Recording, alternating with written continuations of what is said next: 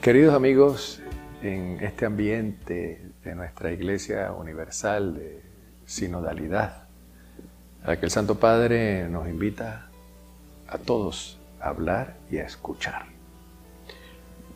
Y en el ambiente también de la Asamblea de América Latina y del Caribe, Asamblea Eclesial, en donde se debe volver a reflexionar sobre documentos de nuestra Iglesia de América para enfrentar los restos pastorales que tenemos por delante, acogemos con alegría una nueva disposición del Santo Padre al nombrar a Monseñor Aldo Cavalli, italiano, que había sido nuncio también en Colombia, por lo cual habla perfectamente el español y otros idiomas. Pues.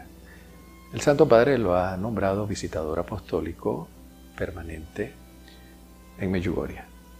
Lo que quiere decir que Medjugorje sigue bajo la jurisdicción directa de la Santa Sede y no tanto dependiente de la diócesis de Mostar, porque con el fallecimiento de Monseñor Henrik Hosser, el Santo Padre podía tomar la decisión de vincular el santuario de Medjugorje a la diócesis de Mostar. No obstante, la decisión del Papa en clave de continuidad con la labor pastoral que ejerció Monseñor Henrik Hosser, ha preferido que continúe un visitador apostólico permanente en Medjugorje, un obispo nombrado por el Papa para este encargo.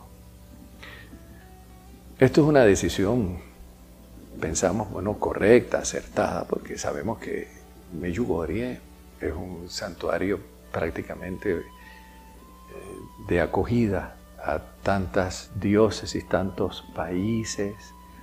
Y definitivamente, eh, Monseñor Aldo, si el Santo Padre lo ha nombrado, sabrá ejercer su misión con prudencia, con celo pastoral.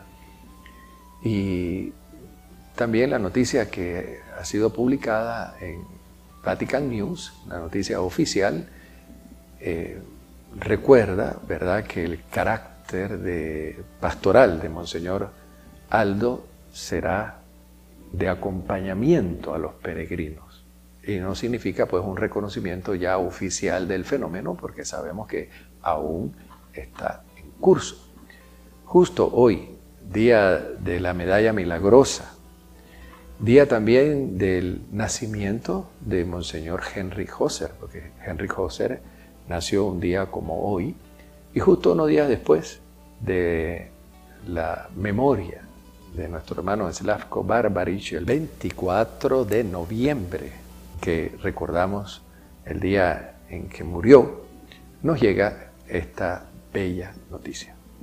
Debemos acogerla ¿verdad? Como un don también de intercesión especial de la Santísima Virgen María, pero recordando que estamos también en un proceso, ¿verdad?, de escucha y un proceso de discernimiento eh, para que ante los retos pastorales que tenemos y frente a el gran jubileo que vamos a vivir con ocasión del 500 años de la aparición de la Santísima Virgen María en México en 1531 y vamos a celebrar un gran jubileo, ¿verdad?